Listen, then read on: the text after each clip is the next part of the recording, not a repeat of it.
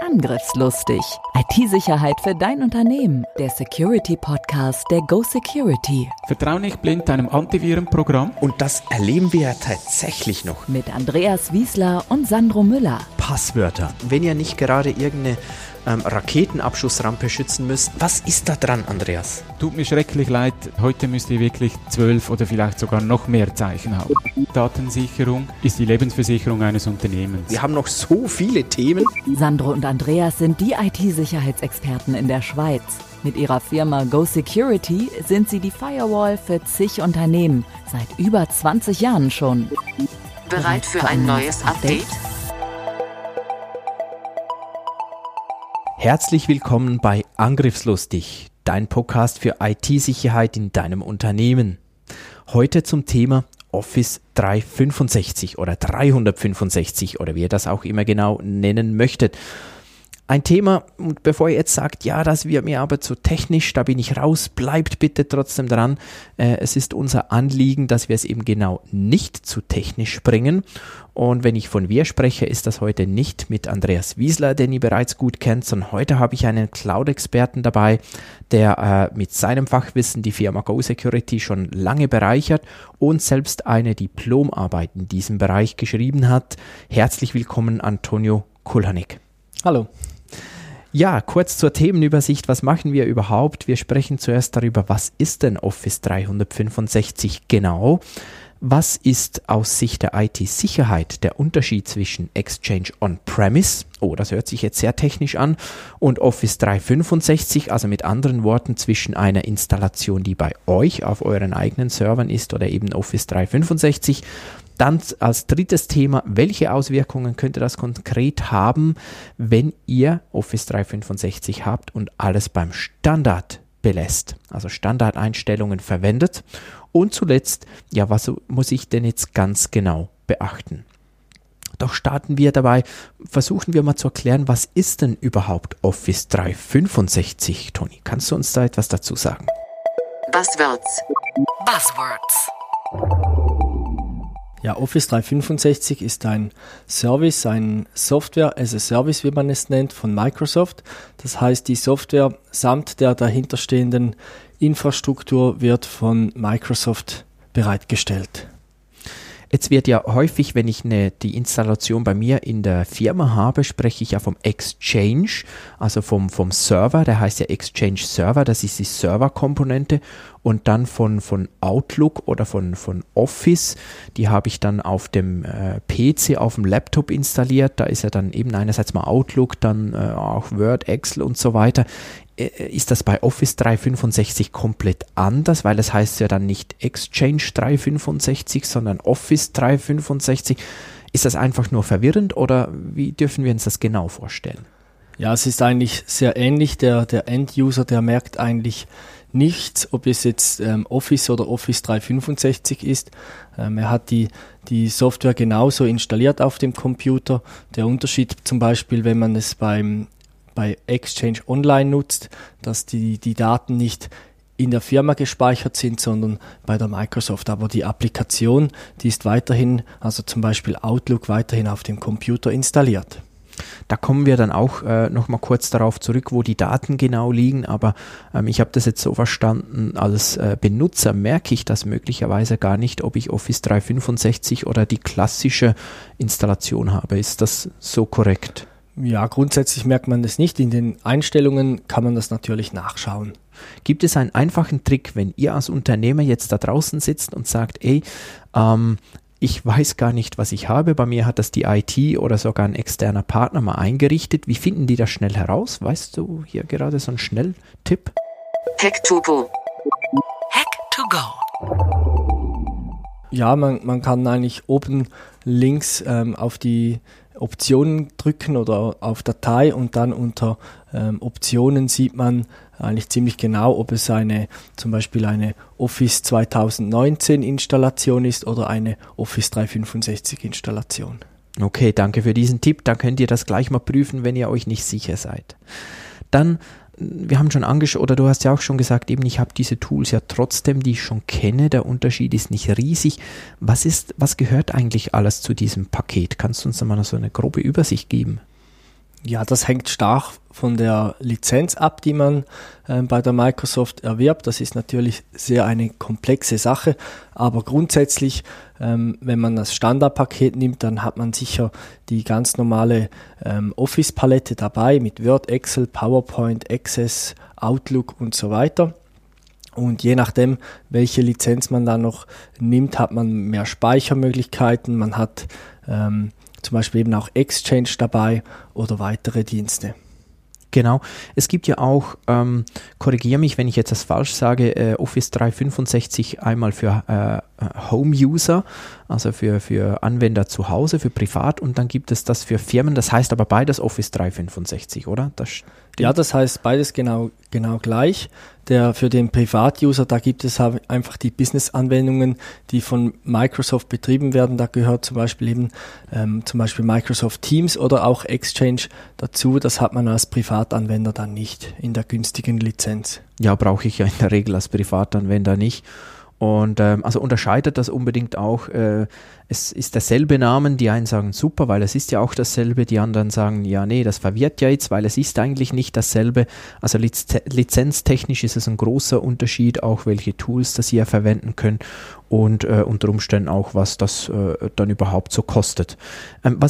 Gibt es da große Unterschiede auch bei den Business-Lizenzen, was ich da haben kann, noch für Tools dabei? Ja, genau, also man unterscheidet da dann auch zwischen den Office Business Lizenzen und den Microsoft 365 Lizenzen. Je nachdem ist es dann teurer und man hat dann natürlich mehr Tools zur Verfügung. Beispielsweise kommt dann noch Azure AD dazu, und mit Azure AD hat man dann nochmals viel mehr Möglichkeiten, um beispielsweise auch die bestehende Infrastruktur, die man je nachdem noch hat, anzukoppeln an Office 365. Okay, und weißt du eigentlich, wann Microsoft das gebracht hat, Office 365? Ja, das nicht. Also so offiziell 365 seit 10 Jahren. Seit 10 Jahren? Ja. Und ich glaube, vielleicht weißt du das auch besser als ich, aber erst so seit, sagen wir so 2-3 Jahren setzt sich das langsam durch, oder? Ja, genau, also seit 2017 verdient auch Microsoft mit den Office 365 mehr als mit dem Standardpaket, das man so kauft. Also tatsächlich mehr Lizenzen jetzt bereits seit 2017, wie du sagst, über Office 365, also es nimmt immer mehr Fahrt auf. Das muss ja einen Grund haben. Was ist aus deiner Sicht der größte Vorteil denn für Nutzer und für Unternehmen? Warum machen die das? Ja, einerseits, wenn ich die Lizenz kaufe, dann habe ich natürlich Kosten, die ich sehr gut kalkulieren kann. Die kommen dann jährlich oder monatlich. Ich habe dazu noch immer die allerneueste Version vom Office-Paket. Wenn ich dann die Business-Variante nutze für Exchange, auch dort bietet mir dann Microsoft immer die aktuellste Version an. Also ich habe eigentlich einen Fixpreis pro Monat und immer oder pro Jahr, je nach Lizenz, und habe immer die neuesten Versionen dabei, muss mich nicht mehr drum kümmern. Ganz genau. Ja. Komm, lass uns mal so ein bisschen zum Bereich IT-Sicherheit gehen. Beschäftigen wir uns mal mit der Frage, was ist eigentlich aus Sicht der IT-Sicherheit der Unterschied zwischen, wenn ich das bei mir installiert habe, man spricht dann eben von Exchange On-Premise, oder Office 365. Aus Sicht der IT-Sicherheit, was sagst du, sind die großen Unterschiede? Ja, bei On-Premise, da ist es so, dass ich beispielsweise eben den Exchange-Server weiterhin bei mir im Serverraum betreiben muss, und ich muss den auch updaten, und nicht nur den Exchange-Server, ich muss das darunterliegende Betriebssystem updaten, ich muss den Hypervisor, also die Virtualisierungsinfrastruktur updaten, das ganze Netzwerk muss ich aktuell halten. Und das ist eigentlich der größte Unterschied. Ich muss dort auch auf die Verfügbarkeit und auf die Vertraulichkeit achten. Beispielsweise bei mir, wenn ich den im Serverraum betreibe, den Exchange, dann muss ich schauen, dass er redundant ist, je nachdem, was ich für Anforderungen an die Verfügbarkeit habe. Und in der Cloud beziehe ich das eigentlich fixfertig aus der Schublade. Es ist schon redundant und up-to-date. Du hast ja selbst auch Erfahrung im Betreiben von Firmeninfrastrukturen, und ich hatte schon immer so den Eindruck, dass die ganze Exchange-Geschichte schon, also wenn ich das eben on-premise bei mir im Serverraum betreibe, dass das häufig ein wenig unterschätzt wurde, dass das eigentlich doch noch komplex ist. Viele brauchen dann auch Fachwissen wieder von Externen, von Dritten, um das überhaupt betreiben zu können. Ja, das ist auch ein großes Problem. Viele lassen das dann von einem IT-Dienstleister betreiben, installieren und dann geht oft das Updaten vergessen. Also man installiert vielleicht noch die Updates auf dem Betriebssystem, auf dem Windows-Betriebssystem, aber der Exchange-Server, der muss ja auch im Minimum alle 3 Monate aktualisiert werden. Und das wird leider sehr oft vernachlässigt und da hat die Vergangenheit gezeigt, auch bei Exchange gibt es gravierende Schwachstellen und da muss man schon schauen, dass die Updates installiert werden. Und ich glaube, wir können auch sagen, bei den Audits, die wir jeweils machen bei den Kunden, haben wir mehr nicht so gute Installationen gesehen als wirklich gute, oder? Ja, auf jeden Fall. Das sehe ich sehr oft bei den Audits, dass der Exchange-Server eigentlich immer noch die Werkseinstellung hat und der Update-Stand von der ersten Installation und das ist je nachdem schon gefährlich. Und jetzt gibt es ja viele, die sagen, hey, super, ich brauche mich nicht mehr darum zu kümmern, wo sind meine Daten, jetzt nicht im Sinne von Datenschutz meine ich jetzt mal, sondern im Sinne von Verteilung, dass ich an mehreren Standorten das haben kann, weil insbesondere gerade eine der wichtigsten Funktionen E-Mail natürlich von der Verfügbarkeit auch sehr, sehr wichtig ist. Und die jetzt sagen, ey, super, muss mich nicht mehr darum kümmern, ab in die Cloud. Ja, genau, das ist ein sehr großer Vorteil von Exchange Online und wichtig, dass man aber auch die Vertraulichkeit beachtet und nicht nur die Verfügbarkeit. Das ist ja auch vielfach oder ganz allgemein, E-Mail ist ja unsicher, wissen auch die meisten und da höre ich dann manchmal auch, ist ja unsicher, ist ja wurscht, wenn das in der Cloud ist. Nur was da teilweise vergessen geht, ich weiß nicht, wie du das siehst, aber gerade beispielsweise auch interne E-Mails, die waren ja früher wirklich intern. Und mit Office 365 sind die dann wirklich auch in der Cloud. Ja, genau. Und natürlich ein einzelnes E-Mail, das ich über das Internet verschicke, das ist vielleicht nicht vertraulich, aber wenn ich da eine ganze Datenbank habe mit Tausenden von E-Mails, die der ganze Geschäftsverkehr abgebildet ist, dann ist es vielleicht doch ein wenig heikler als nur ein einzelnes E-Mail. Also klärt auch unbedingt ab, wo eure Daten bei Office 365 überhaupt liegen, weil auch da kann ich ja Einfluss nehmen. Ja, genau. Also neu, wenn ich eine neue Office 365 Lizenz löse, sind die Daten automatisch heute schon in der Schweiz gespeichert oder wenn ich es in Deutschland löse, in Deutschland gespeichert. Aber je nachdem muss ich da schon auch Einfluss nehmen. Und auch wenn ich das schon länger habe, gerade, ich weiß nicht, wie lange das in Deutschland schon möglich ist, aber in der Schweiz ist es ja Ende 2019 eingeführt worden, dass das überhaupt möglich war. Und wenn ich eine ältere Installation habe, musste ich das ja manuell umstellen, oder? Das war nicht automatisch. Man konnte es in einer gewissen Zeit, konnte man die Migration in die Schweizer Cloud forcieren. Und wenn man das nicht gemacht hat, dann wird es einfach im Jahr 2020, also in diesem Jahr, dann von Microsoft automatisch gemacht. Also man hat dann keinen Einfluss darauf, wenn die Organisation in der Schweiz ist, dann wird sie früher oder später so oder so in die Schweiz migriert. Ah, das wird jetzt einige von euch freuen, die sich noch nicht darum kümmert haben. Irgendwann sind die in der Schweiz oder auch nicht, wenn ihr das nicht möchtet, oder in Deutschland oder wo auch immer. Das ist wichtig für dein Backup. Ich denke hier, das ist wirklich ein Punkt, den solltet ihr abklären, einerseits aus Datenschutzgründen und denkt einfach auch daran, ja, E-Mails sind unsicher, jetzt habt ihr mit Office 365 alles in der Cloud. Achtung, das muss nicht falsch sein, das kann auch durchaus gewollt und gut und nutzt die Vorteile, ist ja alles okay. Nur seid euch dessen auch bewusst. Und wenn ihr vertrauliche Dinge habt, dann nach wie vor gilt, dann muss die E-Mail selbst verschlüsselt werden. Das sprengt jetzt den Rahmen von diesem Podcast, aber das ist nach wie vor tatsächlich sehr ein wichtiger Punkt. Genau. Jetzt, wir haben schon angesprochen, kommen wir doch zum nächsten Thema, nämlich welche Auswirkungen könnte das haben, wenn ich es beim Standard belasse. Jetzt eben, es ist komplex, ich weiß nicht so genau und jetzt kann ich alles in der Cloud machen bei Office 365, super, alles raus, brauche ich das Fachwissen nicht mehr, Microsoft macht mir das. Und das ist ja das wir dann bei den Audits auch im Moment am meisten antreffen. Ja, genau. Also ich muss schon sagen, die Standardeinstellungen, die sind aus meiner Sicht ein No-Go, da muss man schon noch einiges konfigurieren. Ansonsten hat beispielsweise ein Hacker leichtes Spiel und könnte Zugangsdaten ergaunern. Zugangsdaten von Office 365 selbst oder von den einzelnen Benutzern. Jeder Mitarbeiter, der hat ja dann einen eigenen Account in Office 365 und mit diesem Account hat er dann Zugriff auf Exchange, auf Daten, welche in OneDrive bzw. SharePoint gespeichert sind. Also du sagst ganz klar, Standardeinstellungen ein No-Go. Also nicht nur ist nicht so gut, sondern das geht gar nicht. Genau. Jetzt erlaube ich mir mal die provokative Frage, warum sind denn die Einstellungen so schlecht? Also warum gibt sich da Microsoft denn nicht schon Mühe, dass das besser ist? Ja, grundsätzlich will ja Microsoft sicherstellen, dass das Produkt, das ich kaufe, dass es fixfertig auch funktioniert.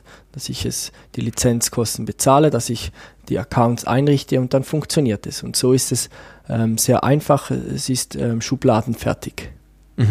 Also ich muss nicht noch zuerst eine Sicherheitsschulung nachweisen und sonst noch 3 Dinge machen, sondern ich kann direkt loslegen. Und das ist übrigens bei vielen Dingen so, die sind gemacht für die Masse.